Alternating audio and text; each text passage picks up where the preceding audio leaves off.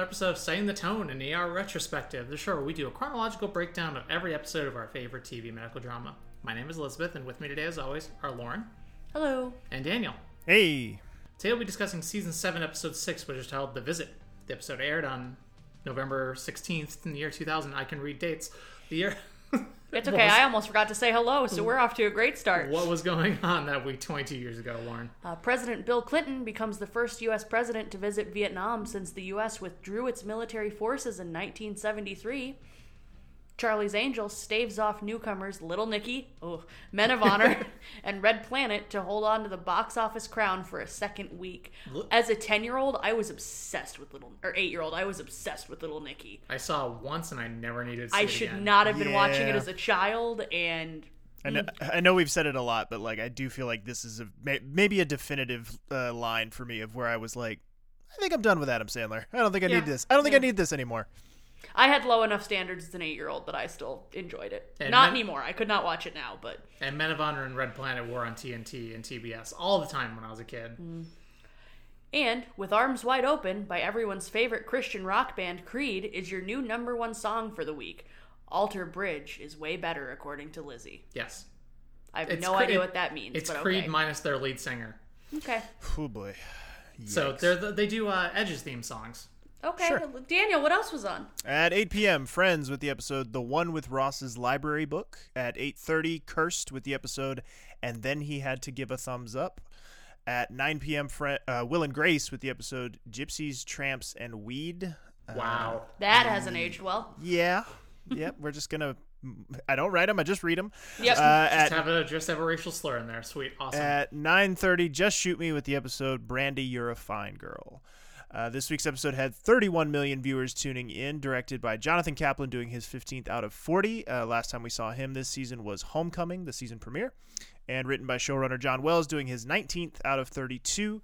And uh, previous ones from last season from him uh, included Such Sweet Sorrow and The Peace of Wild Things. Uh, and a fir- few uh, housekeeping notes uh, to note as we get into the episode here. This was the first episode uh, to be broadcast in widescreen. Hey, uh, and, welcome to uh, 16 by 9 land, bitches. Apparently, they made a big deal out of um, uh, it, this being the first network show to be broadcast in widescreen as well. Oh, really? I didn't know that. whether or not that part is true, that that might be in some dispute. Uh, but um, if, if it was not the first, it was certainly one of the first. Probably uh, easily the biggest. Right, probably easily the biggest, and probably had the biggest audience. Uh, but yeah, so we're we're mo- making the move into widescreen. It'll be interesting to see when we get to the HD era if this is also one of the first shows to make the leap into HD when we get there. Um, I and mean, the uh, way it's filmed, it's easy. It's super easy to do right, both. yeah, which we we talked about that in the season premiere that like they've been sort of softly preparing for this the whole time. They've been filming the show in widescreen all along, and it's now they're just now uh, making it available on the broadcast. So, uh, Jonathan Kaplan was nominated for an Emmy for his direction of this episode. Uh, and keeping with our theme this season of alternate titles, apparently uh, we've had like I think four out of the six uh, have had an alternate title. Uh, this one is uh, original title was "I Loved You, God, How I Loved You," and the visit title. the visit is much better. Let's just much- stick with that. Much better. All right, our previous Leon was brought to us by Corday this week, and we opened the episode with uh, Luca just sort of processing life in slow motion. It's it's a really weird shot, but like a real I, I mean I liked it.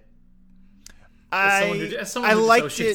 I, I liked it in the small dose in which they used it. I think if they'd have pushed it any further, or if they'd have gone back to it over and over again, I would have gotten tired of it. But at the very Oh, yeah, yeah, small dose that we get, I'm fine with. Just that's all you need to establish Luca's mental state Yep. for this episode. So. Uh, but a young man is being uh, Chen gets his attention. You know, a young man is being wheeled in. His hand was shot off via a shotgun point at point blank range. Uh, the young man is a drug dealer, and Malucci walks in and lovely. Is this the episode where we lose Malucci? Yep. Oh yeah. Is this Uh, where yeah. we at, we as a fan base the wheels come off on the Malucci train? I, I think he's pretty close to irredeemable by the end of this episode, but Uh, well, he opens. He says, "Whoa, someone won't be playing the flute anytime soon." After he sees the kid's hand, and keeps uh, sassing the guy but- because they're going through his pockets because he was followed in by a police officer, being a drug dealer and all. Um, the then he keeps asking the guy about all the like the different drugs he finds in the pockets of his pants, and they find a gun and all this other stuff.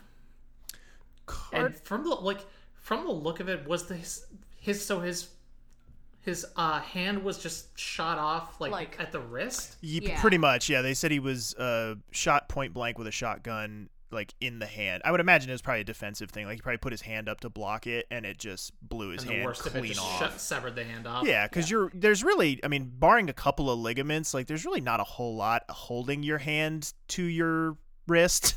so Mm-hmm. like there's a lot of floating bones in the wrist. There's not very much that's fused together. So, I would you can go imagine So, probably not that hard to blow a hand off of a wrist clean. is that why you can just go eh limp wrist? Yeah, sure. The Cool. somebody somebody refresh my memory or con- confirm my memory. Was Carter's uh I, I don't know what you want to call it. Carter's sponsored kid that he had last season or the season before. Was he a flute player? Like, was this some kind of weird callback to that? I Like, know. remember the remember the kid he had for a couple of episodes But who I don't was think so. getting into trouble in the street? Like, was I mean, it wasn't it wasn't the same kid, obviously, No. but like. Being that John Wells is the one that wrote this episode, it makes me wonder if this is some like twisted callback in his mind to that I don't think so. I do not believe so. But um, that would have been a very good catch and very interesting if it had been. And but um, Carter is in an AA meeting and he is doing the crossword as someone is up front sharing. Abby looks over and is watching him do the crossword and is very clearly not thrilled with this. Cool. Uh, Benton scolds Malucci out by the elevators for his behavior and traumas with patients. He says we need to treat them with the utmost respect. And he goes, "What? They're just bangers." So this this is just his word of the day. Yep. And um, Ben's like, "Nope, they're people." And he goes, "Okay, Doctor Pete." No, he didn't say Pete. He didn't even say said Doctor Dr. Pete. He Pete. just Okay, says Pete. okay, Pete. Okay. But then um, Which Benton didn't- school. Didn't they go through that little Yep, yep. sparring match when he first showed up? Yeah, he, he called he him already Pete. He knows it bothers Benton. That's why he does it here. But Benton's like, "Nope, Doctor Benton." Cool. Um, so that's just setting them up for success this episode. And then we go back to the AA meeting. Abby asks Carter if he'd prefer to go to a different meeting location that has more um, NA people, so more addicts. And he gets defensive and says, Nope, I'll share tomorrow. I'll sure share tomorrow. This isn't my first meeting. I'll get up and share tomorrow if you want me to. I pee in a cup. I take my meds. I'll share tomorrow. He says it like five times. Mm-hmm. he's very cl- clearly starting to get fed up with the whole. Yeah. The regiment. Yeah. In, in his mind, he's cured. Yep. And then we are in with Twinkles. I'm sure that won't come come back to bite him in the ass at any No, time. never. Never. And then we go over to Abby in the lounge, and she is catching up with Chen. Chen asks if Abby and Luca are still dating and how Luca's doing, because she noticed he's been a little distracted. And I just wanted to note here why is Abby getting into her purple OB scrubs if she's working down in the ER? Like I feel like she would have scrubs up in the OB locker room for if she was up in the up in OB, and then she would have the I can't remember what color they're on right now. Like peach or something like that. I don't they, know. They they've peach sort of actually like they've sort of the dropped the um like nurses all wearing the same color thing. Like they Right. haven't done that in a long time. But I just the sorry, the purple just feels like so much like her OB. Oh, it does for sure. otherwise- I I mean, and like I- it, it is just sort of. I think at a certain point, especially Abby the nurse, this is Mm-hmm. just sort of their wardrobe for her. Like they Yeah. sort of Yeah. just stick with this forever, and they never really update it to indicate that she's moved down to. Because they, ha- I think they did mention last episode that she has now officially like assigned to the ER rather than just being floated down from OB. Oh, I thought she was still floating at Kerry's request. I didn't realize it had been an official assignment. So maybe I just missed that. I'm gonna assume that Romano's just that cheap that he doesn't want to Yeah. give her another set of scrubs at the cost of the hospital. That could be it Could too. be. But anyway, uh, we got our whole. We love a good. Uh, we love a good uh, Admit desk party. admit, de- admit desk party. Sorry, words are escaping me today, um, which is great for a podcast. I love it. But uh, Mark is worried about the calm before the storm with how quiet the ER is, and not the the figurative storm, not a literal storm. That's a few episodes. That's that's when his baby is born. Not when his baby's born. That's when he gets married. That's a storm. Um, Kerry tells Frank to call security because there's a homeless man who fell asleep in the linen closet, and Frank, Frank, God damn it, Frank, he grabs a billy club like just a big wooden billy club. I, I just I called it a billy club. I don't know if that's what No, it is or if it- it's it- like a Oh, It it was looked like it definitely a, handle. yeah, it, it was definitely Okay. a billy club. Yeah, um, which carried promptly confis- confiscates.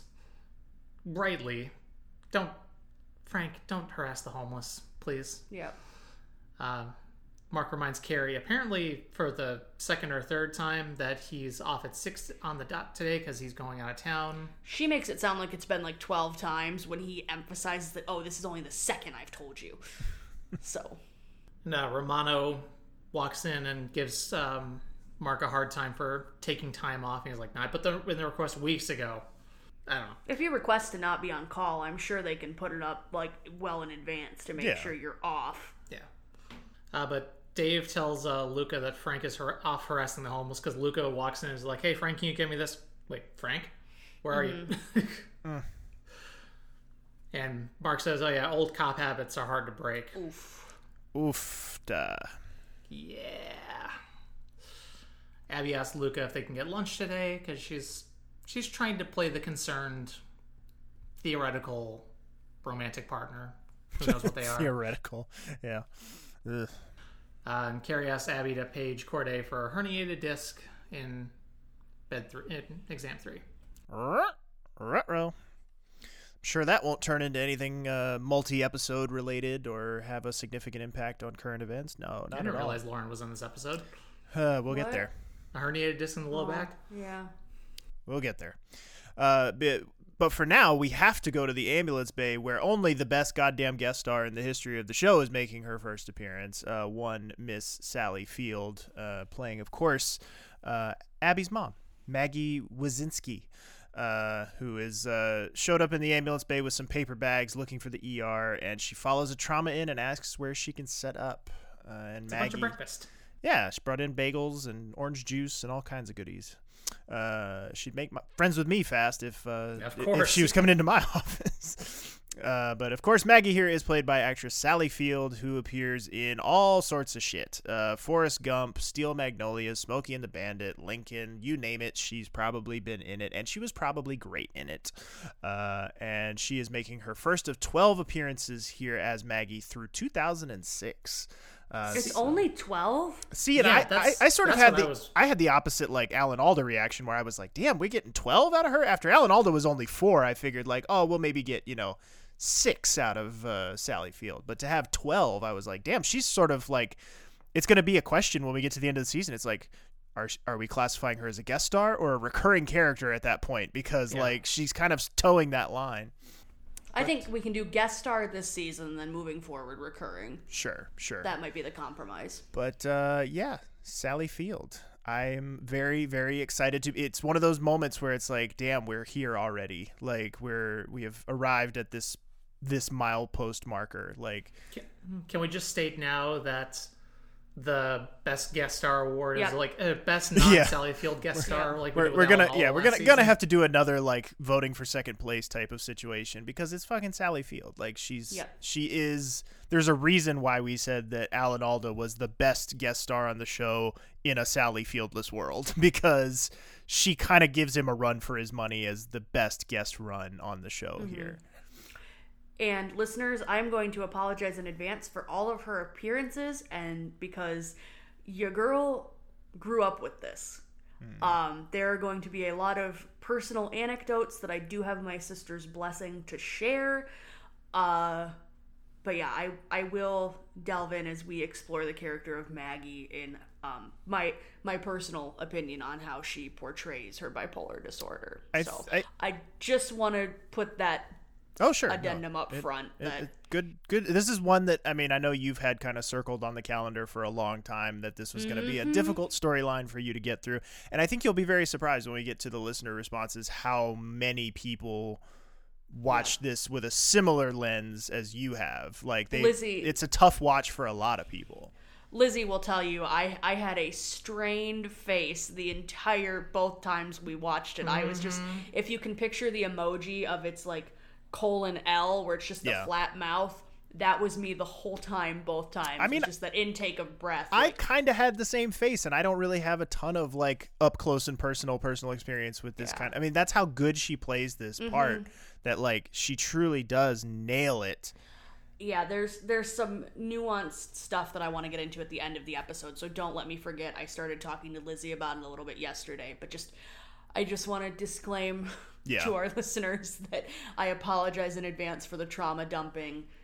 Please, please forgive me. No, me. I think I, I mean, and like I said, based on the listener responses, I think a little bit of that is what people are are here for with this mm-hmm. storyline because there is such a like relatable component to it that even if you haven't necessarily dealt with it on a parental level, I'm sure mm-hmm. there's somebody in your life, in your family, you know, a friend, somebody you can put your you can put Maggie Wyczenski, the character, mm-hmm. into somebody in your life that you've come in contact with, and it is so very relatable on so many levels and she just once again is just Sally fucking Field. Like she just nails it to the damn wall. It's so good. Um, but we, we will have plenty more opportunity to talk uh, about Sally Field and her greatness. But for now, uh, a young woman uh, is being brought in who passed out before school. I believe her name is uh, Teresa. Uh, and it's her and her father being brought in, and uh, she has some abdominal pain. And as they're examining her, Luca has the dad leave the room to go get coffee so that he can uh, ask her if she's pregnant before she goes off to get her X-ray. And uh, we go over to an ad- an orphanage. ass- yeah, I couldn't tell what exactly it was. It was, you know, DCFS homes. Yeah. something something like that. Uh, but Chen's talking to someone about putting her child up for adoption, and the representative says that it's rare for Asian women to offer up kids for adoption, and they often end up changing their mind, often at the last minute. However, you want to stereotype that. Yeah. Yeah, I, I don't have enough knowledge on the subject to be critical or say say, yeah, this is great. Yeah. But um, Uh, and asked it, but she also asked the key question that we addressed this episode is of is the father prepared to sign away his rights? Ruh-roh. and now I I want to say before we talk about who this adoption lady is, Uh-huh. I did try and do some cursory looking up because God forbid I forgot to ask Jake. And it sounds like in certain states the father has to be on the birth certificate or be like the admitted father to have those assumed rights. Right. and like if he's not in the mother's life at all then these are kind of forfeit so it seems like there's kind of a gray area regionally depending on what your state's laws are for that Right. It yeah. Works out for the narrative. Uh, Yep. But our yeah our adoption lady here is uh, played by actress Catherine Paolone, who appeared in stuff like The Ring and Ready to Rumble, uh, and is making her first out of two appearances. So assuming we're gonna be seeing her once more. me over here realizing i haven't watched the ring for forever Well. that's going on my that's going on my halloween list for two months from now. Um but then we go over kerry uh, sees maggie setting up bagels in the lounge and tries to tell her it's for staff only as maggie is just like hold on i'm not done yet i'm not done yet like i'm still getting set up come back later. Just stream of talk not letting kerry get a word in edgewise. Just very hyped up to be here very excited. She's like oh yeah i'm setting all this out you know just it'll be ready in a minute. Malik comes in is like oh bagels and just like tries to interrupt them to get some and Maggie's serving him, and Kerry's like, "Nope, you really can't be in here." and Maggie says, "No, it's fine. My daughter works here." And Carrie stops and goes, "Your daughter?" She's like, "Yeah, Maggie Wyczenski, Lockhart, Maggie Lockhart." Abby Lockhart. Yep, that's what I meant. We got there. Thank you. We got there. Post tattoo fatigue. I'm not doing great today, guys. Um, cool. But yeah, you you all knew what I meant. But yeah, and Kerry just looks at her very dramatically, and then we cut to uh, commercial. Dun dun dun. I'm And I'm I- very here for how uh, excited Malik is for the bagels. Yeah. Like, I mean, that would be me. like he's like be like, you could just see who the kind of give me free food. the disappointment in his face when he's dismissed by Carrie. Like when she's like, "No, no, no, get out of here," and he's like, "But, but bagels." Like he's so. Also, too. Well, I can't remember if it's here. I think it's. I don't think it's here. I think it's a little bit later. But like they they're asking for site consult eventually to come down and check on this. Mm-hmm. It's a little bit Yeah, a little bit yeah. later.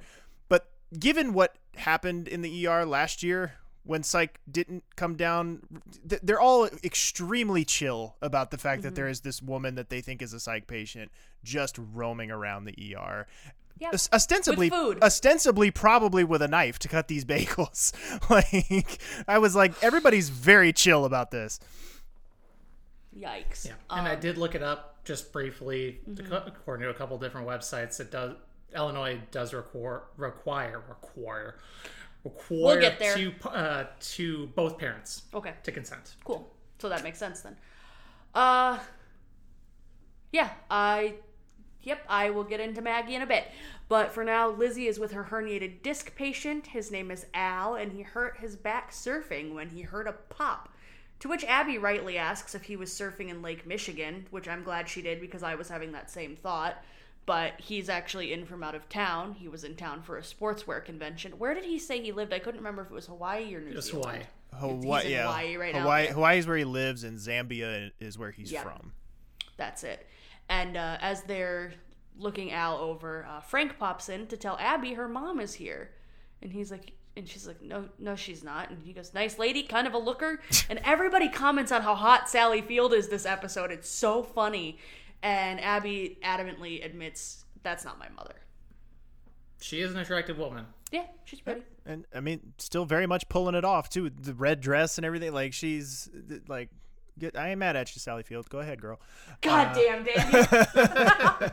I also hate that when you said this patient's name was Al, my brain went do do do do do do do. it's such a good song. Yep, thank you. That'll get me through the rest of recording. All right. Well, Al here is played by actor Alan Dale, who appeared in stuff like Priest, uh, Indiana Jones, and The Kingdom of the Crystal Skull, uh, and the Star Trek movie that Jake insists to his dying breath is good, Star Trek Nemesis. Uh, public perception would disagree with you on that.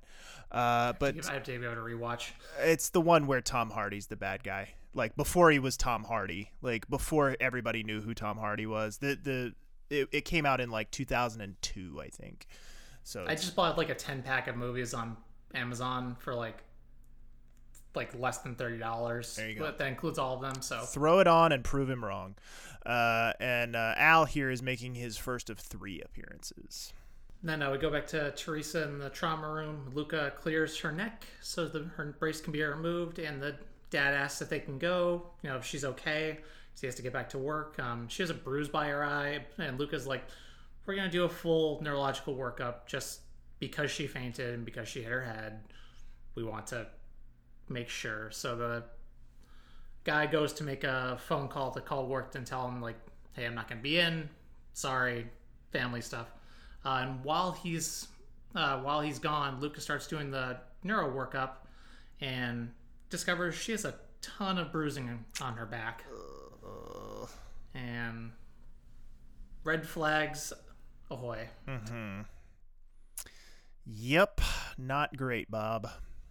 Uh, but uh, for now, we go back over to Maggie, who uh, is uh, getting a little impatient, asking how much longer Abby will be. And Frank politely lies and tells her that Abby is still with a patient. And uh, Dave, again, the the, the the Malucci redemption tour ended at the end of last episode. By the way, in case you needed a reminder, like we are now definitively in the dark Malucci timeline uh, because uh, Dave is uh, Pete Gross here and uh, says that uh, or describes mother daughter fantasies uh, with Frank uh, because uh, she thinks she's Abby's mom, uh, or at least that's what they're led to believe at this point. Um, yeah, not not great Malucci. Although arguably, probably maybe his be- best moment of the episode because every everywhere else is so truly terrible that it's like this seems pretty benign by comparison. Uh, but uh, in any event, Luca has called the cops uh, regarding Teresa because he thinks that the dad is abusing her. We will circle back to that in just a bit. All right, so let's go to our first uh, of many Sally Field audio clips this episode. Eh, only five, but still. Uh, Kerry and Maggie are in the lounge once again. Still no psych? I could page him again. Abby has no idea who she is. Said she'd never seen her before.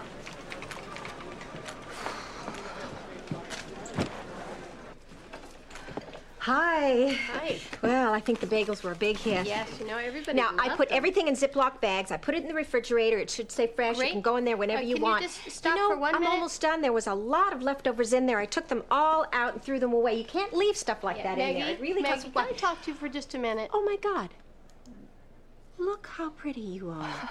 You have a beautiful face. You just pick your hair back a little bit. Maggie, oh my God, the I bone need you structure to is stay exquisite. out there Could I work on you? area. I- that's okay? what I do. I- Actually, no. Listen, I this is what I can't have you back say- here but- by yourself. Okay. Actually, I'm an artist and do collages and things like that. Mm-hmm. But I do makeovers to make money. I could make you over. I cannot have you back here by yourself. I'm waiting for Abby. Okay, it's just right across the hall. You won't miss her. There's sick people out there. Maggie, the thing is, Abby says that you are not her mother. Course, I'm her mother. You know, why don't we gather up your things and Well, we wait, wait, wait, wait, wait. So she. She's. She said she's not my daughter? Please, let's go. No! Where is she? Abby! Damn it! Damn it! Maggie. Abby! Abby, where are you? Hey, Maggie. Abby, it it's your easy. Mother! Maggie, it's all right. Abby! Hey, Mag- Maggie, you cannot go back Abby! there. Hey, call security. Get psyched down here now. Abby! Oh, God, please pick up.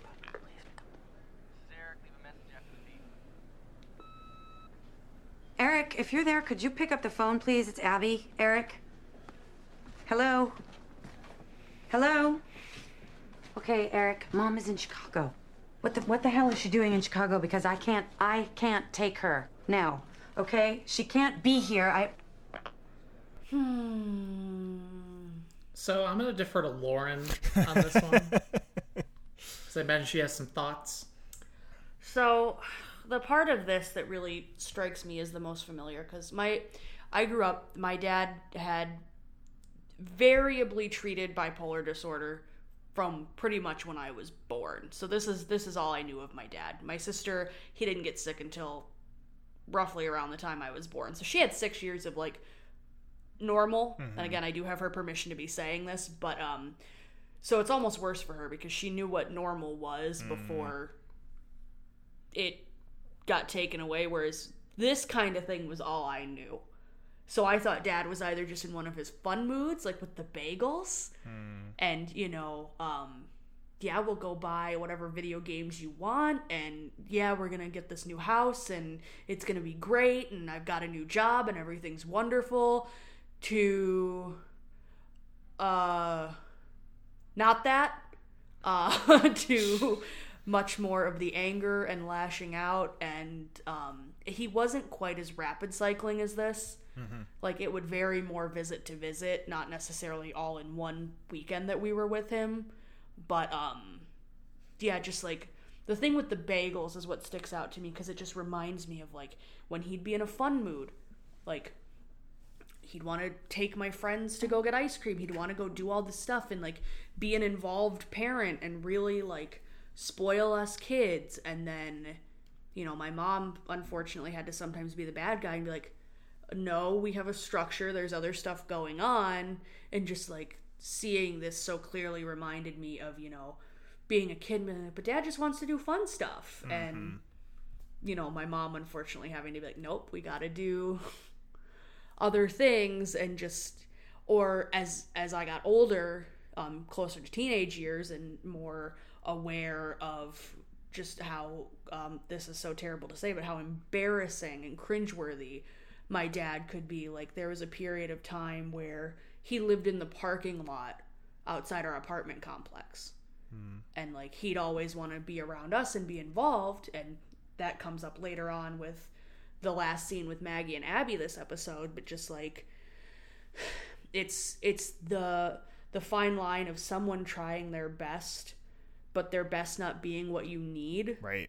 and also the inherent discord that comes from you wanting to be there to support them, but also needing to set those own boundaries, like Abby tries to do here. Right. Abby is trying to protect herself because she knows this cycle and she knows what's coming. Right. And Maggie behaves exactly as she expects with this. Mm-hmm. So Yeah. they Yep, so just there's there's a lot of these microcosm moments where I'm just like that's familiar. That like just these little flashes of, you know, m- muscle memory come out as I watch some of Sally Field's performances because like I said, although she's more rapid cycling, and again, not all bipolar people present this way, there's enough truth in it to where I'm just like, mm, spicy. Right. Great. like Yeah. so Well, and- like you've said, I think you've said this. You know, at the it's so interesting how the two biggest uh, like guest star arcs in the history of the show have such intense personal like connection for you. Like it, it's really it's kind of weird how that works out, especially since like of the three of us, you're probably the one who's like the least emotionally attached to the show. Like like of the three of us, you're the one that like you're a fan of it and like whatever, but like Yeah. not to the degree that Lizzie and I yeah. are and have been. And so like it's so fascinating that the show chooses to fuck with you in this emotional kind of way that like it's like, "Oh, you're not uh, you're just kind of it's like whatever, huh? All right, well, here's two guest star arcs to like kick you right in the feels." But right in the balls. but, But, um, it, it is just it is so interesting how that works. And I remember you saying at the time with Alan Alda and kind of telegraphing what was to come with Sally Field that like you were gonna have a really tough time like compartmentalizing the strength of the performance with that personal kind of resonance and how it was it was tough to watch because you, in many ways you're kind of reliving certain things yeah. and it, it makes it difficult to sometimes appreciate the performance aspect of it Yep, and I'm just gonna say, uh, shout out to all the great therapists I've had over the years because I can process this a lot better now than let's say where I was five years ago. Yeah. Yeah. So, but yeah, just everybody go to therapy. It's great. Um, and yeah, it's thank you for giving me the space to discuss it in a way that's going to be constructive to you know our analysis of the show. I hope. Like I said, I'm just gonna shut up and let you talk whenever you want to talk about this stuff. Just like just like what we let you cover a lot of the trans stuff. yep. Yep. And we'll let Daniel cover. Sports. Yeah. glad i'm glad my uh, contributions can be reduced down to just sports No, sports layouts, any any of the pedantic stuff that we miss. we love you, Daniel. he tells us our guest stars. Yeah. Yeah. He does all the legwork. somebody's got to do the scut Yep. what happens next lauren Lizzie tells Al that he has in fact herniated a disc. Um, they will need to do surgery. She suggests uh, what I believe is the same procedure that I had done in 2017. She calls it an endoscopic discectomy, which I the description she said is the exact same as what I had done. But by the time I had it, they were calling it a microdiscectomy. So I'm not sure. Maybe maybe some of our medical listeners can tell me what the difference is there. But um, I was like, oh, that sounds familiar too. Uh, but she says there's so they're going to do an outpatient version of this, which is faster, theoretically less um invasive less chance for complications, less invasive, and she she says that there's no reason he wouldn't be able to surf again. Okay. See how yeah out. Oy, okay. Um, but then we go around Maggie running around the ER, continuing to scream for Abby, with Kerry and security chasing her to calm her down. She finally sits on a bench and is like, I'm calm, I'm calm, I'm calm, fine, I'm calm, I'm calm. But then immediately, well, first off, we see Abby watching from down the hall. She's leaning on a wall and just watching this, like bracing herself. But then she starts walking up, and immediately Maggie sees her and her expression just completely changes. Her eyes light up, she relaxes, and she's just like, That's my Abby. That's that's that's my my, beautiful girl. daughter." Yeah. And oh my god. I have Yep. Mm.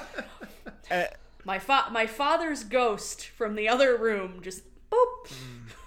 Mm-hmm. Yep. so much. Uh, but yeah, and Abby's like, "Hi, mom." To which Kerry looks at her like, "The fuck." Yeah. I so and here's where I my like my justification or my pitch for why if I'm in my head ranking the the guest stars of the, the great guest star runs of the show, why I give the edge to Sally Field over uh, Alan Alda just ever so slightly is because Alan Alda had great individual episodes and individual performances with individual moments with Kerry and with Mark and with Lucy and with Carter. And like he he did sort of spread the wealth around a little bit, but you could make the argument for Kerry, but I do sort of think that you you did lack kind of a singular character who was elevated to the same level consistently with him while he was on the show. Whereas I think the the thing that makes this so great is the dynamic. Like it's not just that Sally Fields in there acting her ass off. Of course she is. She's Sally fucking Fields. She's gonna act her ass off. But it's the fact that you have a Maura Tierney there with her who is matching her scene for scene, line for line. Like she, like the there is a believable amount of history, but it, it's very sort of reminiscent of the the Mark Greene, David Greene dynamic to me in, in a different way. But like, you never question for one minute that there's tr- decades of history between Mark and David, and I feel the same sort of feeling with Maggie and Abby. Like you never need you don't need any sort of backstory. You don't need to fill in any of the blanks. It's written on their faces and it's it's in the way they deliver their lines. Like that that hi mom. It's two words, mm-hmm. very benign, two words, but the way Abby delivers it, you're right there. Like you feel everything that Abby's feeling in that moment. And so I just like that for me is the thing that takes uh, Sally Field's guest arc over the top and puts her right at the top of the list for me. I would also like to point out, like, I know we're not, we don't meet Eric for a while yet. Do we meet Eric this season? I don't think so. I yeah, I don't think so. I think that's closer to um, I that Sometime next might be eight. It might even be nine. I'm not sure, but I it's feel like it's nine. Definitely nine. It's- I it's know, but I definitely- wasn't sure it's- that was, I- I don't think it's this first season. appearance. But all that to say, she has a similar like. You can tell she has a history with with the actor who plays Eric. oh yeah, well. yeah. At, who I love and should have been a bigger star than he was. Like I love Tom Everett Scott. I think he should have been. It, there's an alternate timeline where he's our our new Tom Hanks for the new millennium, and we just missed out on it. Like we just sliding doors. We just missed it. But Well, Tom Hanks is our Tom Hanks for this. For Well, I know, but like he should have been there to like take over the mantle. Instead, we're left with Chet Hanks. Fair enough. The less said about him, the better.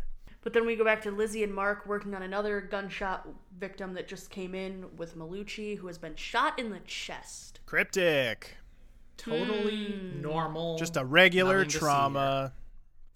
Pfft, Seen one, you've seen them all. Definitely won't be a big deal in a few minutes. here. Exactly. So let's uh, get some more. Speaking of that, Maura Tierney and uh, Sally Field Mm. dynamic. Let's hear about. Let's hear some of it. Look at you. Look at you. You're still so pretty. What are you doing here, Maggie? Came to see you How'd you get here? on the bus. I came on the bus. Does Eric know where you are? You know how busy your brother always is. So you just left. And, and, you didn't call? Why, why didn't you call me and, and tell me that you were coming? I was worried about you. I heard about you and Richard separating. A year ago. I- Yeah, I'm divorced. oh my God. What about your job? The department store. My daughter is more important than any stupid job. Oh, you know what I did? I left all my stuff in the coffee room. I'm I'm gonna go get it, and you and I are gonna talk. I'm working. I know, I know, I know, I know, but I'm gonna wait for you, and we're gonna talk. I'll be back.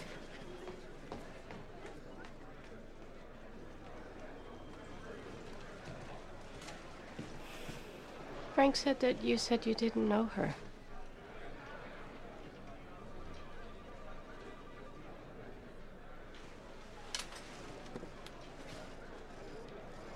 How long has she been bipolar? Since I was a kid. She's off her meds. Apparently. Apparently. Oh. Oh. Oh, oh, oh, oh, oh. Yep. Uh. I what is I w- yeah ugh, words. You want to try that again? I was gonna. I was about to say. Um, do you have any personal recollections of med compliance? Uh, I don't think I've ever actually talked to you about this aspect of it. Nope. As far as I know, he he was off his meds as much as he was on them. As much as I was aware as a kid. Like Fair enough. yeah, he he would go on good stretches where he'd have a job and he'd be medicating well and you know doing everything and then all of a sudden he wouldn't have a house anymore and he'd be looking for a new job and it was just part of it. It was just we were constantly um he'd buy houses intending to flip them and then suddenly that house just wouldn't be a place we went anymore and it just was gone and like yeah, no. No fucking clue. You know, it's kind of amazing you turned out as well as you did. Thank you. I like to think part of it's I'm just a I, part of it's it, most of it's my mom. If I hadn't had if I hadn't had my mom, I would not be well, and Aaron too. But if I had not had my mom as the stern force, not even stern, but as the solid force mm. for all that, like if she hadn't gotten out when she did, I I would not be as remotely well adjusted is a loose term here, but I would not be the person I am if my mom had not done what she had done for us. But yeah, no med compliance, no. yeah. Hence, hence the supervillain laugh on that. No, that's that's very real. The the whole oh suddenly you're you don't have a job anymore and you're off your meds and why are you here and this is different. Yeah, no, that was my whole childhood. I think that's pretty. That's a pretty real for any sort of chronic illness where medication is involved. I mean, there's. I, it's been my experience anyway that just about every, mm-hmm. that regardless of what the the illness is, there comes a point where the person who has whose responsibility it is to take the medication gets tired of taking the medication mm-hmm. and almost as a Hey, look, almost as a means of rebellion just says fuck it i'm not going to mm-hmm. take my meds but the the key difference though is that most illnesses if you don't take your meds the only one who suffers is you whereas with something like bipolar disorder it can affect others around you as well I did it early on with my seizure disorder, and I have been med compliant ever since. Because boy, that was a lesson. Um, I know another person in in my near family has done the same thing for a different illness, but I'm not naming names because I don't have their permission. But yes, I have I have seen the rebellious non-compliance firsthand several Yeah. times. And I've done that personally a couple times with my antidepressants. Thank It you for not. It has not gone well when I'm off them. I was having- clearly need them. i was having the Can confirm. I was having the weirdest bit of deja vu. I was like, didn't we just talk about this? No, it was that I was starting to work on putting best of season three together, and we got. I was listening to the episode um, where Doug's date has a seizure and dies, and she takes off her med alert bracelet and leaves it in his mm-hmm. bathroom, and we were having this whole conversation in that episode about essentially med compliance and essentially like Yeah. wanting to forget that you have an illness and sometimes it Yeah. sometimes it manifests itself in ways like that where you'll take off your med alert Well- bracelet and be like i'm not going to think about it Well, that and like with with psychiatric disorders like this, especially, like it said later on, she likes the manic phases. Right. You feel like you're a zombie if you're not feeling those high highs, mm-hmm. and so of course you're like, I need to stop taking. And like sometimes, sometimes I will say they are. There are some med side effects where you literally just zombie and you're dissociating your whole day. That is a very real thing. it's me. I was not going to name names, but yes, I It's have fine. seen it I'm happy to talk about it. I know, but I tr- I try not to just assume people are okay with it. I am probably over medicated. Anyway, um, but uh, there's also that balance of okay, what is that truly zombifying versus how much of it are you missing the cycling? right Like, what is what is the price you're paying for getting to have those high highs? Mm-hmm. So, Hmm. and we we talk about that a little bit later when uh, Kim talks to talks talks to her. uh-huh about her yeah we got to rope her into this somehow Yep. Let's move on. yeah let's, Okay. let's move on to this jam-packed fucking episode jesus, Oh Jesus, christ yeah. okay This is this is gonna go real fast yeah. here. So uh, Mark and Lizzie are talking uh, about their upcoming trip uh, while working on the uh, most recent GSW victim.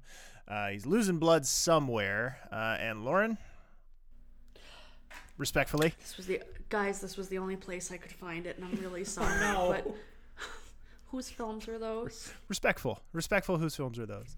Just somber. Whose films are those? I'm so sorry, everybody. Yeah. Uh, he starts. Patient starts blumping, pumping blood out of his chest. And Malucci with the line of the episode, I love this guy. He's an entire medical education in one convenient package.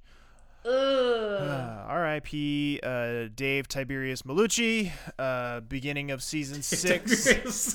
Be- beginning of season six to season seven, episode six. We hardly knew ye. The Dave Malucci redemption tour is over. Uh, we then cut to Cleo, who's walking down the hall uh, after she was. She started to come in and, and help on the, that trauma and was basically like, "Ah, we got it. Like three docs. No, we can handle this." So they they kind of dismiss Cleo, and she's walking down the hall and sees Jackie in chairs, uh, and she's Ruh-roh. looking for Benton, who is up in the OR in surgery, and she says that she was called and told that Jesse was shot and brought into the ER just a few minutes ago. And you can just see it written all over Cleo's face that she's putting two and two together here and knows what's going on. And we get another one of those excellent kind of scenes that we haven't really gotten in a while, but I the one that springs to mind when I think of this type of scene is the end of Love's Labor Lost, where Mark goes in to tell Bradley Whitford that his wife has died, but you don't actually get to hear him tell Bradley Whitford that his wife has died. It's just this it's just the visual and you get you see the reaction. It's a similar type thing here where Cleo goes into the OR, tells Benton what has happened, and you just see the reaction from Benton as he drops everything and rushes down to the ER. And it's it's really good. It's really really good. Um, so Benton, of course, runs down to the trauma room to try to jump in. Basically, just shoves Malucci right out of the way as he's like mid procedure. Uh, Malucci, I believe, with yet another charming ep- uh, line for the episode here. Jesus Christ, Malucci. Uh, thank God for bangers, huh? uh, I, Yeah, I, I, is it uh, was it Malucci who also says he's not even going to make it, or was that? Uh, Yep. Yep. After he gets shoved aside, he's like, "What the hell's your problem? He's not. Guy's Yep. not even gonna make it." Yeah, because there's there's a lot of uh, loose talk, go- n- none to the degree as, Mm-hmm. as egregious as Malucci, but there's just a lot of casual talk going around the table between Lizzie, Mark, Dave, and Cleo. Then follows into the room and announces that it's actually Benton's nephew, and you can see Dave's career flash before his eyes in that moment. Yup. See a lot of things flash before his eyes. Yikes. Yeah, this is uh I fr- like I mean I knew coming into this episode from the last couple of weeks like kind of peeking ahead knew what was coming but like I just big picture did not remember that all of these things collided in one episode. Yep. Because really, when you think about it, the only thing in this episode that really doesn't matter beyond this episode, you can even make an argument that it, it's a continuation of stuff that's been going on, is Luca's thing. Like, Luca's thing is really the only thing in this episode that doesn't have much in the way of like significance, either either wrapping up something or starting something new that's big. And it's pretty crazy. Um, but yeah, wow, holy shit. Uh, we get a brief moment between Abby and Luca where she tells him that uh, her mom is here. And then we find out that Teresa's pregnancy test came back and uh, pulls Luca away from their conversation. So we'll get into that a little bit later. I'll go back to Jesse. Uh, still not doing great, and we can only sum it up as blood is coming from somewhere it shouldn't. Do you know how hard it was for me to do the notes for this? Because I'm like, okay, it's just a mess. There's no, there's no good terminology for what's happening here. He's just bleeding out. yeah, Like I felt so bad putting still not doing great, but how else do you sum that up? yeah. So they gotta crack both sides of his chest, and they're gonna try to put him on bypass. But before they do that, Romano pops in to scold Lizzie for her choice of procedure with Al, because, and she's like, "Are you insinuating that I would choose an improper course of treatment to satisfy my weekend plans?" And um, and Romano's like, "You said it, not me." Ugh. Yeah. So things not going great all around. Uh, but let's move away from move away from the horror show over, over to Abby and Carter for an audio clip. She sold cosmetics, but she used to get fired all the time. What about your dad? He split when I was seven. Couldn't take it. She's an artist. And when I was little and she was manic, it was fun, actually, because we would do stuff like um, camp out in the living room. Actually, really camp out with tents and stuff. We painted the walls of the living room once. This whole landscape. Was and then suddenly everything would change. She would start screaming and crying, and Eric took the brunt of that because he was much more of a rebel than I was. Eric is your brother. Yeah. She was living near him in Florida. He's in the Air Force. He's an air traffic controller. Really? Yes.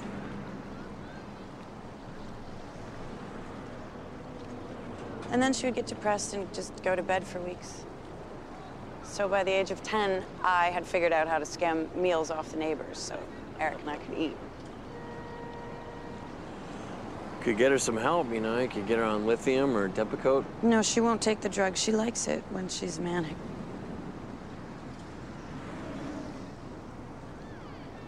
But I can't do this again.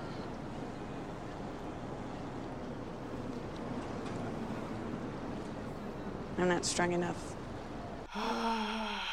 Any more feelings? I'm gonna more? stop sighing every time one of those clips is done. Uh, just this this last part. Um, I know I've talked about this before, but I was not quite estranged from my dad by the time I was 16, but I had really distanced myself, and uh, my sister and I really had like we were doing the bare minimum to see him at that point, just because we were just tired of Right. of the trauma and the cycling and everything. So I completely get that I can't do this line. Um, the only thing I think that brought us back was his Alzheimer's diagnosis. Otherwise, I very much would have continued on mm-hmm. in the same vein as Abby, probably, and just Right. I. It was both a blessing and a curse that he got sick because one of the biggest things I always say is how much I regret the time I didn't spend with him, but it's also his illness cheated us out of such wholesome time anyway that it's like what would that time have even been? Right. been? Exactly. Who knows what your feelings might have been otherwise. Yeah. Was you was So- I would assume that like given that you and your sister are very close, like I would imagine the two of you probably like relied on each other or like either either like confided in what like I mean, did you have somebody like Abby has with Carter here where she can like talk through this shit with as it's happening rather than like we're doing I- now in retrospect. At the time, we didn't really because I think like when you're in it, Right. you don't realize how fucked up it actually is. Right. it was like she she obviously is six years older than me so she knew before i did mm-hmm. that that this was not normal and again she had that frame of reference as a child of what dad was like so like she knew something was wrong and i just when i was younger i was just like this is just dad and so like we i know sh sh the thing that's continued over the most is she is still very overprotective of me now which I'm working on with her because oh my god, I'm 30. but um, just being six years older and seeing this happening, kind of like Abby protecting Eric. Um, it was a very similar thing where we do talk about it a lot more now, and we talk about it with our mom a lot more now to kind of put together what was really going on Right.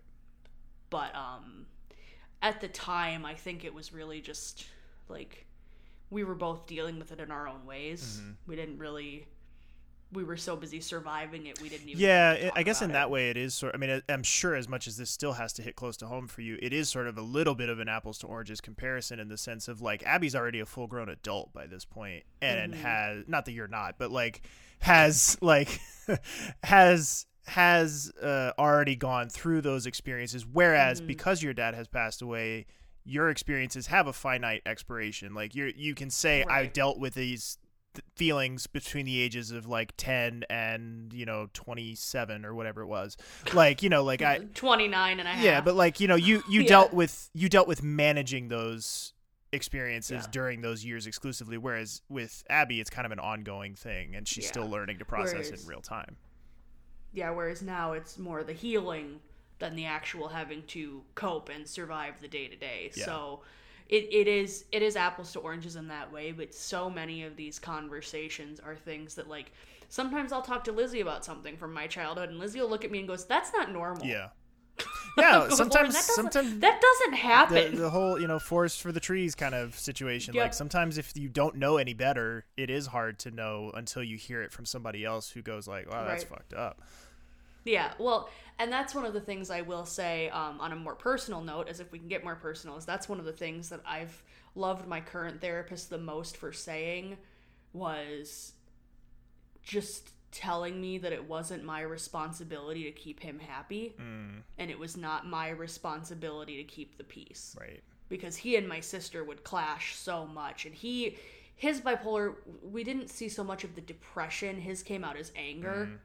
so like i would do anything i could to feel safe Right. and this is why i'm such a people pleaser Right. Yeah, I was gonna say we, we have because- talked about that sort of as a friend group of just like part of Yeah. why Lauren is the way she is as our like you know resident mom friend is as unhealthy as it may be, Right. it's because, and this is something I've learned in therapy, is that it was a safety mechanism. Right. Like, it was that or stuff was getting thrown and there was screaming and my my place suddenly wasn't safe to be. Mm-hmm.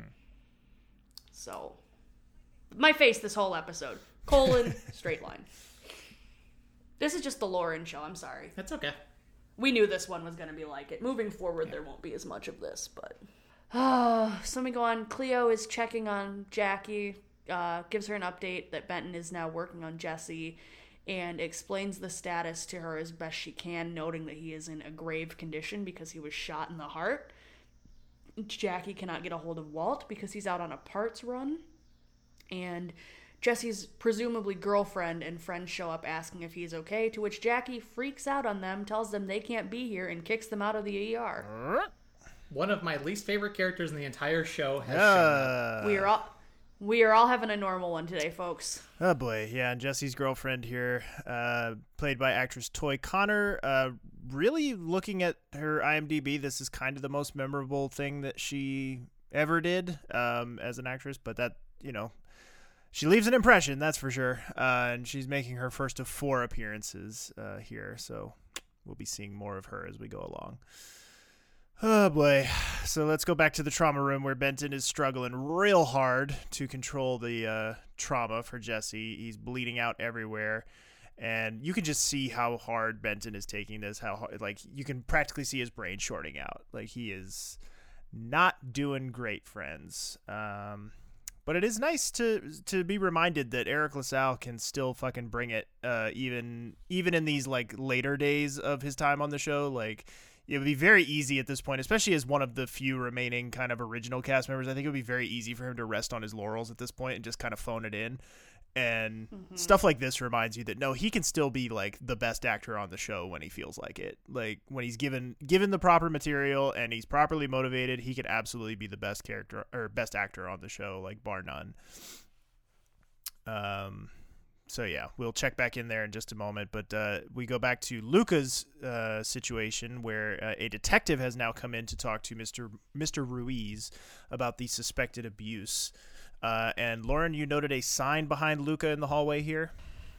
Oh, I sure did. I was so excited that uh, I was the one to catch this because I never catch the signs. Sign Watch 2022. Sign Watch 2022 in a completely inappropriate tonally thing for this episode.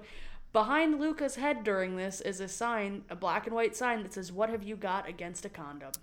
Okay, it's, a a fair fair question. Yeah, straight to the point. Considering the storyline. Ooh. Uh. even, even, I mean, in general, but also, ooh. Yeah. Uh, and uh, Mr. Ruiz, of course, denies any abuse. Uh, and our detective here, Detective Tincreed, is a great name. I love very excellent character name. I'm very, I'm, I'm a big fan of the the surname Tincreed. Uh, but uh, Detective Tincreed here is played by actress Deborah Lacey, who appeared in stuff like Dar- Star Trek: Deep Space Nine, the movie Straight Outta Compton, and shout out to the In a Snit ladies because Deborah here has a recurring role on Mad Men as Carla, the uh, nanny, um, maid, what whatever her title is. I don't know what her The girl. the girl, yeah, the the one that the one that raises Sally and Bobby, basically. You've broken me. What? Yes, this is, I didn't even because this was one of those moments where I was having face blindness because I was like, "Oh, it's just a bit thing. I don't need to pay attention to who this is." Because Daniel will tell us, and then I'm like, "Well, fuck." Yeah. As soon as I as soon this. as she walked into the room, I was like I, I locked on her her face and her voice immediately. Mm-hmm. But it but it didn't click with me right away who it was and I was like I, I've- know this person's face and I know their voice especially and then when I went to go look I was like, "Oh, of course, it's fucking Carla from Mad Men." That's how it was. I was playing Firewatch the other day, and the main character is voiced by um, Harry Ah. Crane. And I was like, I know that He's punchable in voice. Who fucking fuck every video game. He's so good. Rich Sommer, he is so he's such a good performer. And I know in a lot of places he plays somebody we love to hate, but I was just like, he's got such a defining performance style. Mm-hmm. Sorry, not to get us off track, but I was just like, I know that guy. Oh, hey, it's that guy. I had a moment. Every once in a while I'll get you. Yep. Go back for the final time, well, at least in this portion of it, back to the trauma room where Benton is frantically trying to keep suturing. Mark is doing the supportive, just letting him play it out thing, even though everyone else has basically stopped what they're doing. And all you hear is the flat line in the background while he's doing all this stuff. And Mark and Corday are both trying to slow him down and try to be like, he's gone.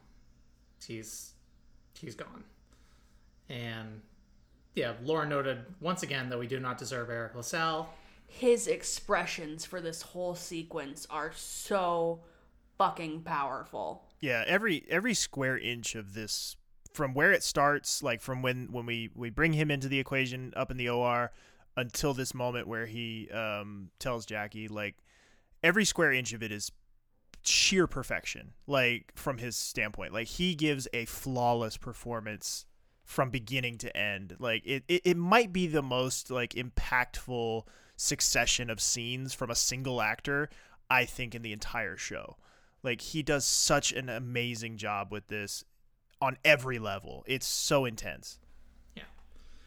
Then he slowly puts the stuff down and he walks out still covered in Jesse's blood on his arms and his scrubs and as soon as Jackie sees him, she just lets, lets out the most heart-wrenching scream. Shout out, I forget the actress's Can- name. Khandi Alexander uh who Shout out to Khandi Alexander. yeah does not get enough credit for Just- just being an excellent actress i- in general but especially with this performance i mean it is just absolutely heart-wrenching i mean i both love and hate that you didn't get that you didn't clip the scream like that we didn't we didn't listen to it as a clip this because is much more like, of a visual scene because of his facial expressions and him just trying to like frantically sew while it, Yeah. it's haunting that scream yeah Was this where Martin broke my heart, or was it a little bit later on in this episode? maybe a little I think it's pick a your little bit later. pick your There's time there's he no did it soundtrack here, several right? several times throughout the episode martin It's was it's a, it, on fire no, this episode I know where it is. It's towards the very end of the episode. I remember now. Yeah. So But yeah, there's a Happy Thanksgiving sign up in chairs. So Which Happy just- Thanksgiving. it more just to me it added to the cruel irony of like this is all happening around the holidays. right Yeah. That was more where I was. Remember, remember the season one Thanksgiving episode where Tag was plucking a turkey? like, what a difference uh, six years makes! Holy shit! simpler times. Uh, but then we go to hello stranger. We go to Nurse Bacon chatting. That was his name, right? Frank Bacon. Yes. Frank Bacon. Okay. That's your tier name. Nurse Bacon chatting with his friends in the cafeteria when Chen walks up. And his friends respectfully give them some space to chat. And these two do a very good job playing this scene. Like, they clearly haven't talked since they hooked up. Mm-hmm. And she just tells him, she's like, I should have told you, but I want to give him up for adoption. Will you sign the papers? Phew. Which they sort of leave. I mean, they uh, based on what uh, eventually Mm-hmm. happens. Obviously, we know he does, but like they do sort of leave this somewhat ambiguous as to whether or With a- not he he did. Yeah, they don't answer the question before right. they cut away. Because this is the last appearance of Frank. We we will not be seeing Frank anymore after this. So you're left to to sort of wonder what's going to happen with this. And um I mean uh, it, it, it's sort of kind of like uh, we talked about this when Frank first showed up.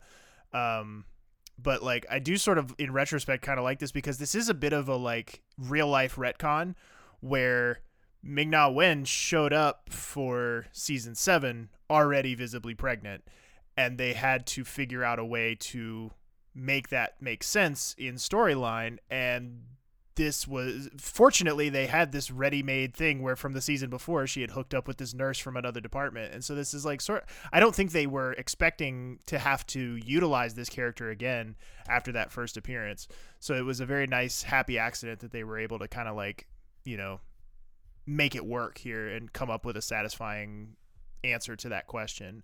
Um, but yeah, they do sort of leave it very ambiguous as far as whether or not he is actually gonna agree to what she wants. But uh, but we go from there uh, to Lizzie checking in on Mark, and uh, he says that she didn't recognize Jesse because she only met him the once, and because they changed his fucking actor every single time he showed up on this fucking show. Like Jesus Christ, like he was also named Peanut one time. Like they just fucking they just they, they played real fast and loose with uh, Benton's nephews.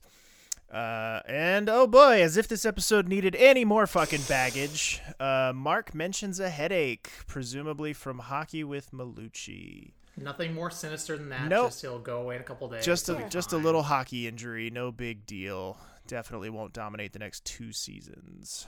Um, but uh, she goes up to uh, handle Al's surgery. So we'll check in uh, from there. Uh, Malucci uh, sees Mark at the desks, uh, sees Mark at the desk, and asks if uh, he thinks Benton overheard him regarding the gangbanger comments. And uh, Mark, I like Mark's reaction to him. Where he's like, "I don't know, like you're not dragging me down into this shit. he's too smart for This ain't that." my problem. This is your fucking problem. right? man. Dead man walking. Uh, a uh, friend of Teresa's shows up, Vinny, to check. Uh, I like to uh, lovingly refer to this uh, young man as Chekhov's fuckboy. Uh, because,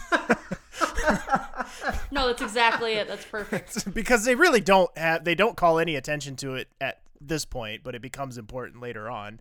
Uh, and to, uh, but apparently he was so unimportant that the actor doesn't even get a credit in IMDb. I searched high and low, and Vinny is nowhere to be found in the cast for this episode. So, uh, sucks to be the actor who played Vinny. Um, but we go up to uh, Lizzie working on Al's uh, discectomy. Uh, Shirley points out the time, 10 to 6. Uh, so Corday, remember from earlier in the episode, she's on a, a tight deadline to get out of there by 6. And uh, Lauren, was this your question here as to why is he awake for this? Which is yeah, a fair that's question. my question too. I was out for mine. Yeah, why the fuck you can do outpatient surgery and still have it Put under. it be put under? It seemed like you just leave the hospital the same day. It seemed like based on the way he was responding to some of her questions, it seemed to me like maybe he might might have been under like a partial anesthesia or something Mm. like oh yeah, no, he was like definitely conscious Twilight, but- sedation. Nope, he should be out. That's spinal surgery, my dude. Yeah, Yeah, does- I've been in that in a similar state of uh, sedation. I know mine was mine was outpatient and they had me out. Yeah. Yeah, I mean, it does seem like the kind of thing where you wouldn't want the patient moving around even like incoherently, like You wouldn't want any chance of it. right. Does, so it You does want them under full paralysis. So not great. Uh, but uh, she goes in, gets the disc fragments, and uh, Mr. Kerry Weaver, his Christian name after all, uh, points out that there's uh, some leaking spinal fluid, but Lizzie bl- uh, brushes it off and says that it's just irrigation solution, and I'm sure that won't come back to bite her at all. Not at all. But it's totally believable in the moment. Though, It 'cause is. She's because she's flushing the area with saline. So, So, it's it's a very easy thing for her to miss. Yeah. I will say that, and we'll He talk did- about it more in a little bit. and Mr. Kerry Weaver doesn't say specifically spinal fluid. He just says there's some flu- some yeah, fluid in the leaking field. fluid. You're right. Yeah. Yeah. Anyway, uh, let's go to our next audio clip here. Uh, Abby and Maggie will have a little bit of a chat with uh, one Kim Legaspi. What are you doing? Waiting for you. Can I see? They're beautiful. Yeah. May I see? This is Dr. Legaspi. Psychiatrist? Yes. I don't need you. Abby tells me you have bipolar disorder. How long have you been off your meds? Am I off my meds? Why'd you stop? I don't like lithium, all right? It makes me tired, it makes me sick to my stomach. I can't do these on drugs, I can't do anything. What medication are you on now? Prozac. Uh, I was depressed. Uh, uh, doctor at my HMO, he gave them to me. You need to stay away from all antidepressants. They can trigger a manic episode. She knows. Okay. I'll write you a prescription for Depakote if you promise me that you'll stay away from the Prozac. Sure. Great. I'll go get you the script. You okay? Thank you.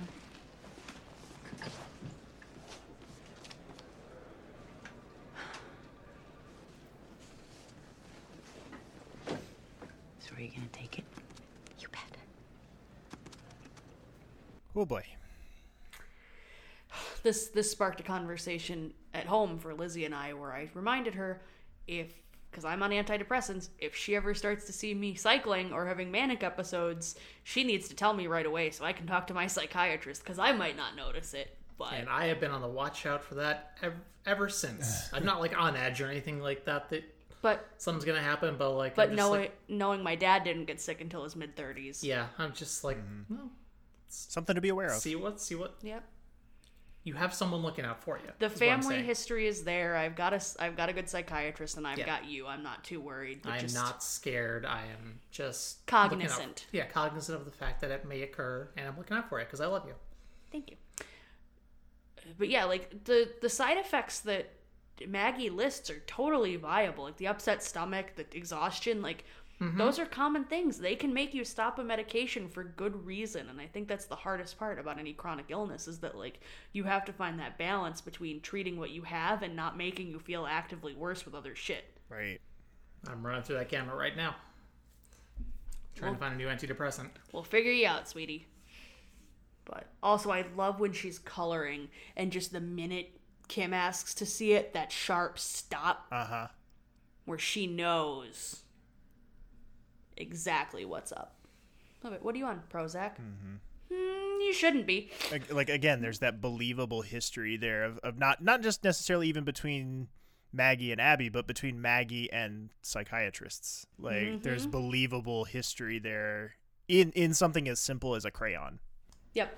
Uh, so we go into oh god, Malucci goes into trauma one where Benton is standing with Jesse's body, and he intends to apologize, but the way he apologizes, and says, "I thought he was just another banger."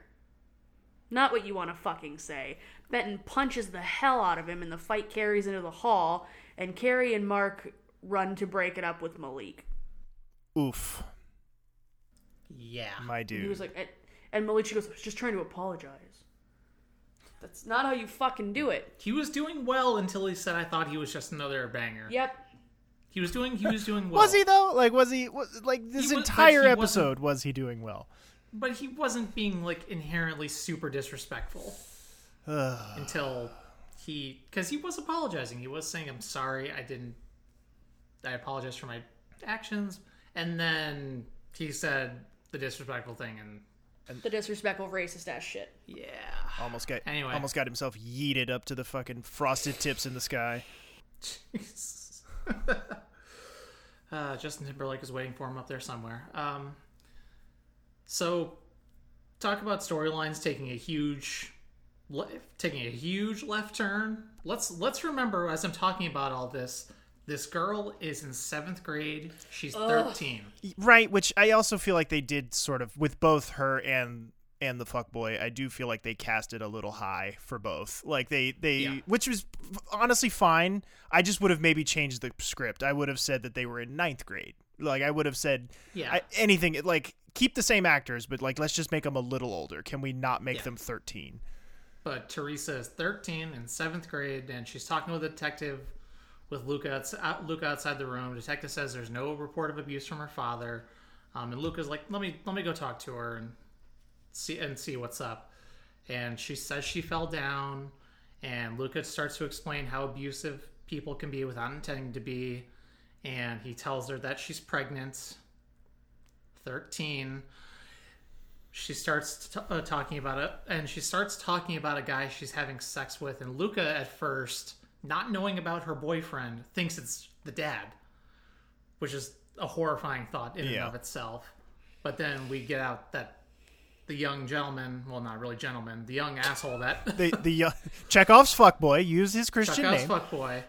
Um, his name is Vinny, and they argue about whether or not to wear a con, uh, uh, whether or not to wear a condom. She wants him to wear one. He doesn't want to, because he loves her.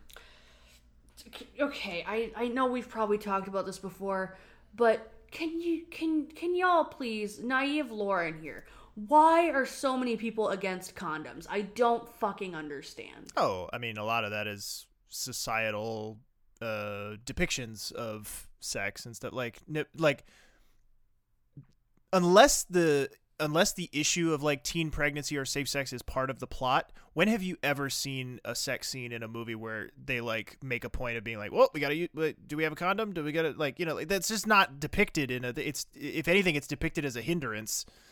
Like, so there's just not that many like safe sex positive portrayals in things unless they're trying to like hammer home a point about you know either teen pregnancy or STIs. It's just It just, not a thing. It just, I just mean- makes me so mad. It is a different sensation. I'll say that. That's Thank- all I'll say about that. Thank you. That's So, I, I was I was asking for the tiptoed version of that to like And just be like That's all I'm gonna say That's about fine. that. That's all you need to say. exactly. Uh, but yeah, her yeah, Vinny, your boyfriend's the one doing this, and uh, she says we're in homeroom together, Ugh. and that kills Lauren and I every Ugh. single goddamn time. I'm like, okay, this is horrifying. This is horrifying. Ugh, too much. Right, and if I'm Luca in that situation, I'm just like, and you're sh- Jesus Christ. like, are you sure your dad's not beating you? Can we just because that's less upsetting. Like, can we just can we go back to the less upsetting reality where your dad's just beating you up and not this?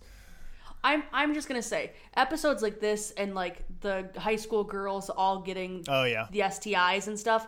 It makes me so happy that I was a late bloomer and that I didn't hook up with anybody Same. until Lizzie. yeah. I mean, well, Like I was yeah. I was 20. I'm sure, like a- uh, any like we talked about in that episode. I'm sure that stuff like that was going on. Yeah. I didn't witness it. But- I didn't know about it, but I'm sure stuff like this was going on. But but I'm just saying, teen sex sounds way overrated. As much as I was a little bummed I was missing out on it while I was a high schooler, I'm kind of glad now that uh, I was 20 before anything happened because oh my god, It's and I was barely ready at 20. Uh, but yeah, like if there's any part of this episode that you could trim or cut or change in any way, because I think this episode is pretty Dial pretty darn close to perfect. This is the the obvious choice for me is this storyline here, like because again, it doesn't really have like you could have had Luca just be a fucking sad boy for another episode. We could have we could have Yeah. like kicked that can down the road one more episode because they sort of allude to at the beginning of the episode he's still in his you know feelings about what has happened over the last couple episodes. So and but then that the the slow mo deal and all that like that really doesn't play into any of his actions or interactions or anything that happens to him the rest of the episode.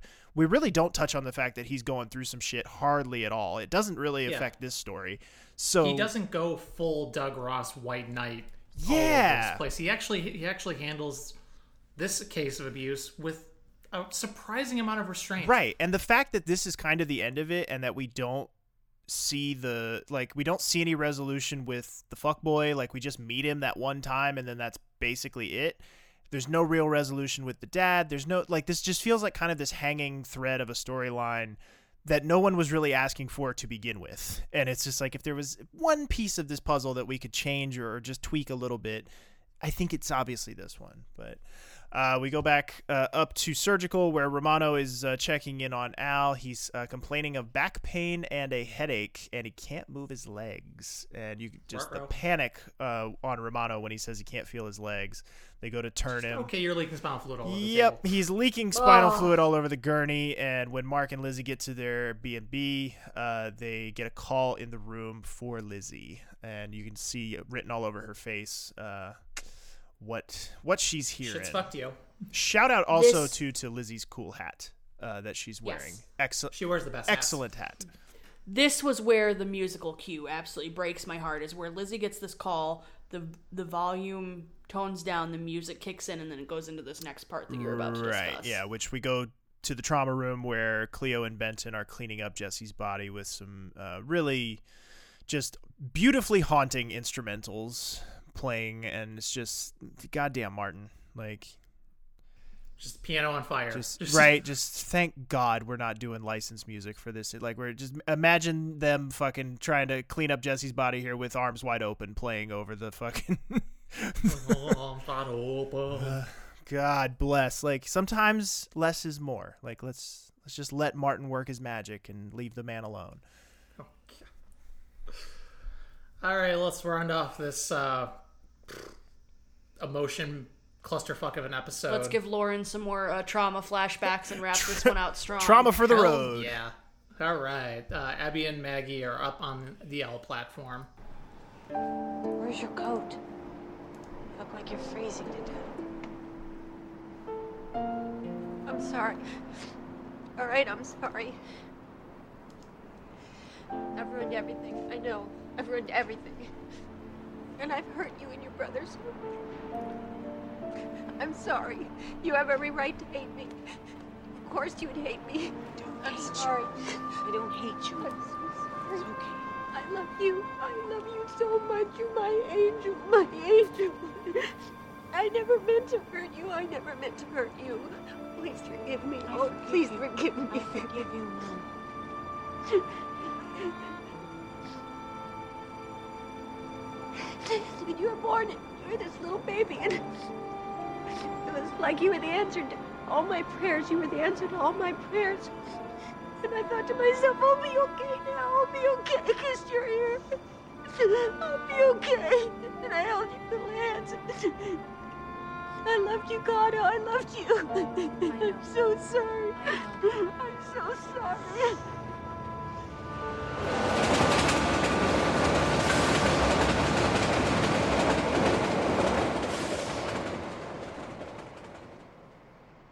I've heard my dad have almost this exact thing countless times. I. She nails it. Yeah. I, I mean, as somebody who doesn't does not have a family member who has dealt with the same type of illness, uh, but who does have family members who are overly emotionally sensitive and emotionally like abundant and that experience of being put up on a pedestal by a family member is not Mhm. one that is always comfortable for the person receiving it like it is No. it- it's there was there like i said there's a lot of levels that this performance works on like it can hit on a lot of different things and a lot of different experiences and it's just Whew. And this is her first episode. Like, it's her first of 12. Like, we're going to see a lot of her over the next uh, six years. And it's just like, damn.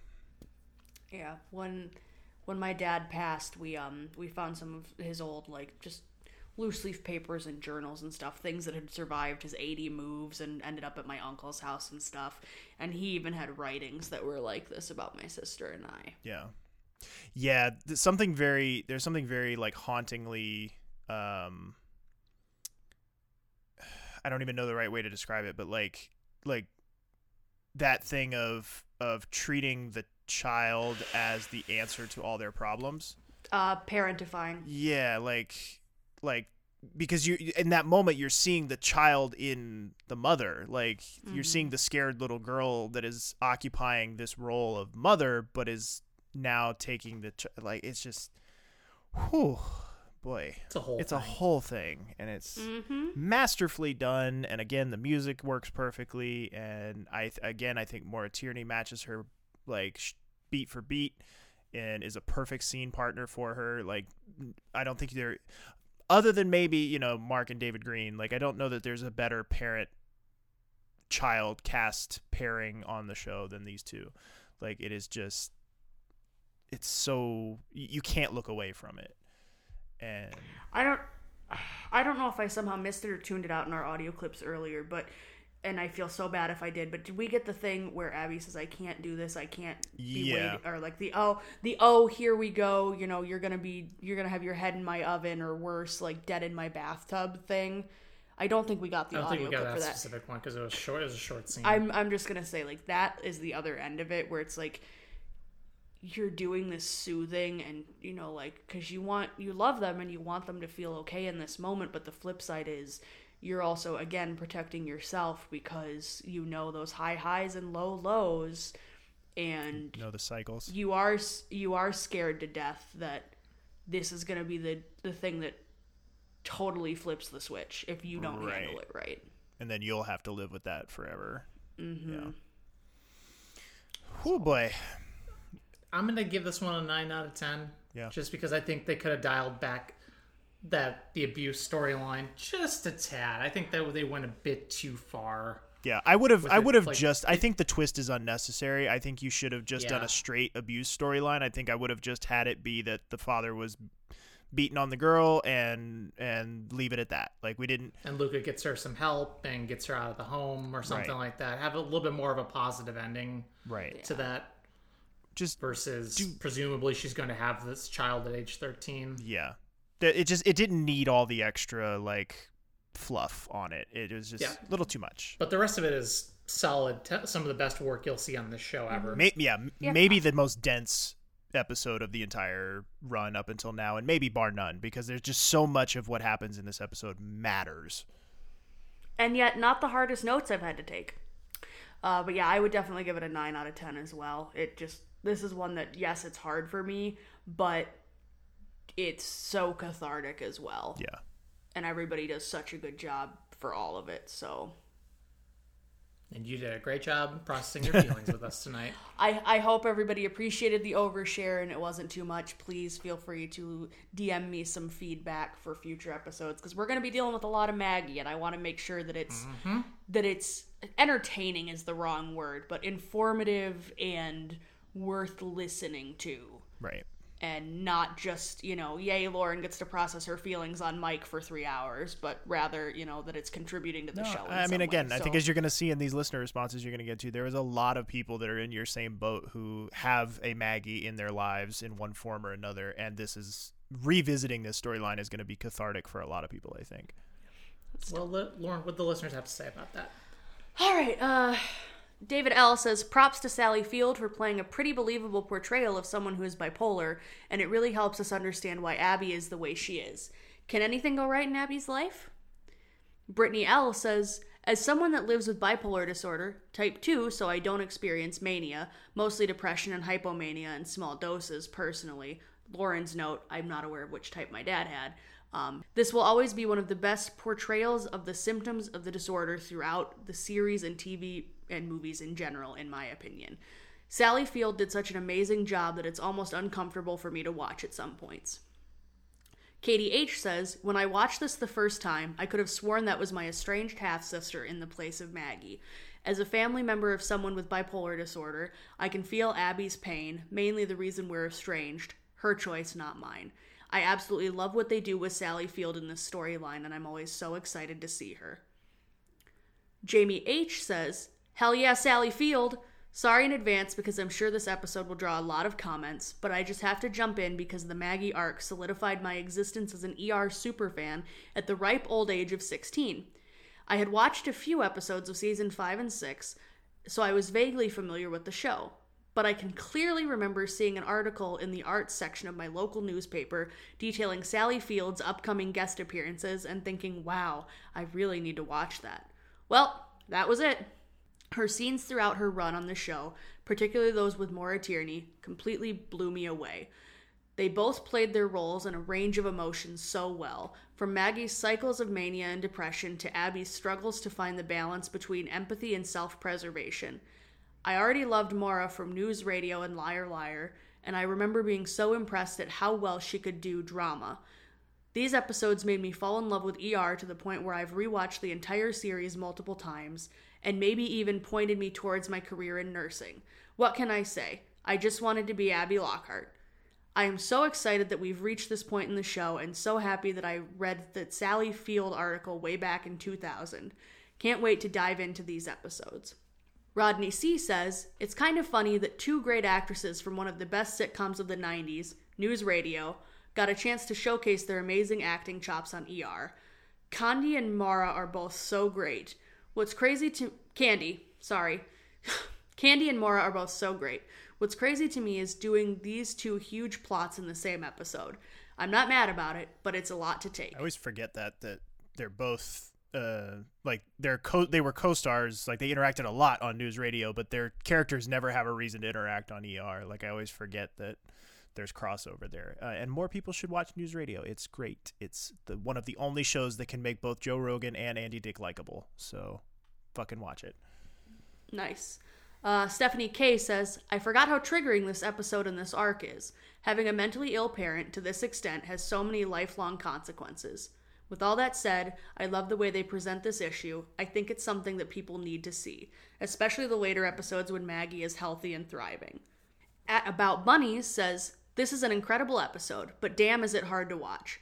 As someone who grew up with an unpredictable, needed caretaking, sometimes volatile parent, albeit in a different way than Maggie is, I understand Abby so much in this episode and this whole arc. I remember watching this for the first time and just crying and wondering why I was having such a strong reaction. I get it now. I don't know if this is one of the first times the impact of significant parental mental illness on an adult child had been shown on TV or not, but it was certainly the first time I had ever seen it. Sally Field and Maura Tierney knock these scenes, this arc, this relationship out of the park every time. It's just amazing to watch. Maura has spoken in several interviews about the impact working with Sally had on her, and that several oops, and that she learned so much from her. And she's also said once you see Maggie, you understand Abby's character, why she's so buttoned down and emotionally closed off, etc. That understanding is so apparent already, even in the first episode of this arc. Abby's, Hi, Mom. The scene with the money for the bus ticket, and especially the last scene on the L platform. Master classes from both Sally and Maura. I, and I always forget Maggie's arrival and Jesse's death happened in the same episode. Khandi Alexander as Jackie is phenomenal. She always is, but here, just wow. Her anger when she yells at Kenesha is so painful and real, and her scream when she sees Peter walk out, covered in blood, is the most raw, pure, visceral expression of pain I have ever seen on television. I have instant chills, and it makes me cry no matter how many times I see this episode. The way that moment is shot is pretty incredible, too. It's so effective to have us hear Jackie scream before we see her step into frame and cling to Peter. Wow, wow, wow. And last but certainly not least, the full time dad says, I know everyone's gonna say, ooh, the Sally Field episode.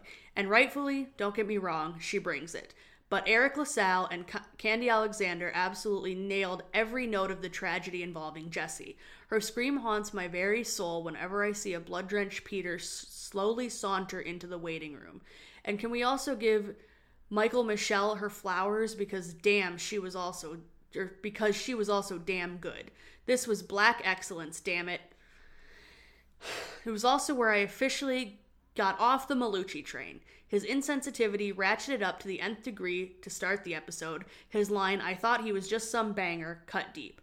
As a black man, I know what it's like to be assumed a gangster simply because of how you look or what you wear. And yes, I've seen it impact healthcare firsthand. So, y'all can save the Malucci love for another episode. Don't worry, Aaron, we're not giving it this one. Um, Peter had every right to rock him and briefly take back the ER Golden Glove title from Luka the Croatian Killer Kovac. Oh my god. Jesus Christ, man. Are you Oh, kidding me? Aaron, I needed that tonight. Thank you. Holy shit. Goes on to say, beyond this storyline, the visit is absolutely masterful on so many fronts. I'll let others wax poetic about Sally, Maura, and Laura. Well, that was fun to say. And to talk about Corday's disastrous and botched spinal surgery. This episode, in my eyes, is where Eric LaSalle was robbed of an Emmy Award. The no end. kidding. Fucking Eric LaSalle deserved an Emmy, no- at least a nomination for this episode. And Aaron, thank you for for those insights. Like you said, I know that we have there was going to be a lot more of a powerhouse reaction to Sally Field's appearance. So thank you for giving uh, Eric and Co the love they deserve for this episode. All right, that's going to wrap up our episode for today. Thanks, thanks for sticking with us. Holy shit! Whew, yes. Thanks for not only thank you for listening, but thanks for just sticking with us. We love y'all. Uh, the show is brought to you in part by our patrons over at patreon.com slash Podcast. For only $1 a month, you can get access to our show notes each week, and for only $5 a month, you can get an assortment of stickers, including one featuring our favorite desk clerk, Jerry, two-week early access to all of our cast and crew interviews, and over 50 hours of bonus audio and video content, including the full season recap episodes, a freeform monthly bonus show called The Lounge, movie reviews where we talk about a movie featuring an ER cast member, and Whose Fix Are Those, where Lauren reads some ER fan fiction. We'd also appreciate it if you would follow us on our social media accounts. We are at Set the Tone ER on Twitter. We are on Facebook at facebook.com slash Sign the Tone Podcast, and we are at Sign the Tone Podcast on Instagram. Also, be sure to check out the official Sign the Tone community on Facebook. Our theme music is provided to us by Andrew M. Edwards and Daniel. Where can folks find you at? They can find me on Instagram at dan.u, that is Y-O-U dot E-L. They can also find me on my other podcast, The Popular Court, with my co-host Jake Terrell, where we do a different pop culture topic each episode and put it through a little mock trial. And Lauren, where can folks find you at besides the tattoo shop? Uh, I was gonna say, folks can find me just relentlessly posting photos of my new Brewster tattoo on my personal Twitter at lowbob92345, also full of cats and pro-union sentiments. Huzzah. It's a character from Animal Crossing, in case anyone is curious. Uh, Go, can- go look at my in- at my Twitter to find Ex- out. Exactly. Duh. There you go. Uh, you can also find me on Twitter. I'm at Random Gamer. That's G A M 3 R. Thanks again very, very much for listening. Please join us again next time. Have a great week.